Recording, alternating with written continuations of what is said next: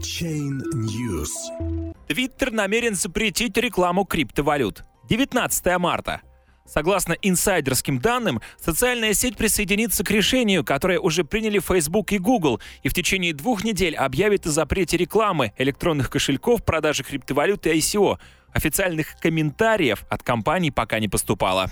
Твиттер намеревается запретить рекламные объявления, касающиеся криптовалютной тематики. Социальная сеть в течение двух недель опубликует новую рекламную политику, которая официально запретит платные объявления об электронных кошельках, первичном размещении монет и продаже токенов. Об этом сообщает Sky News со ссылкой на собственный источник в компании. Также Твиттер может заблокировать рекламу криптовалютных бирж, но с некоторыми исключениями, которые будут указаны в новых правилах размещения объявлений. Пока неизвестно, о каких исключениях исключениях идет речь. Facebook запретил в своей социальной сети рекламу криптовалют и ICO еще в конце января 2018 года.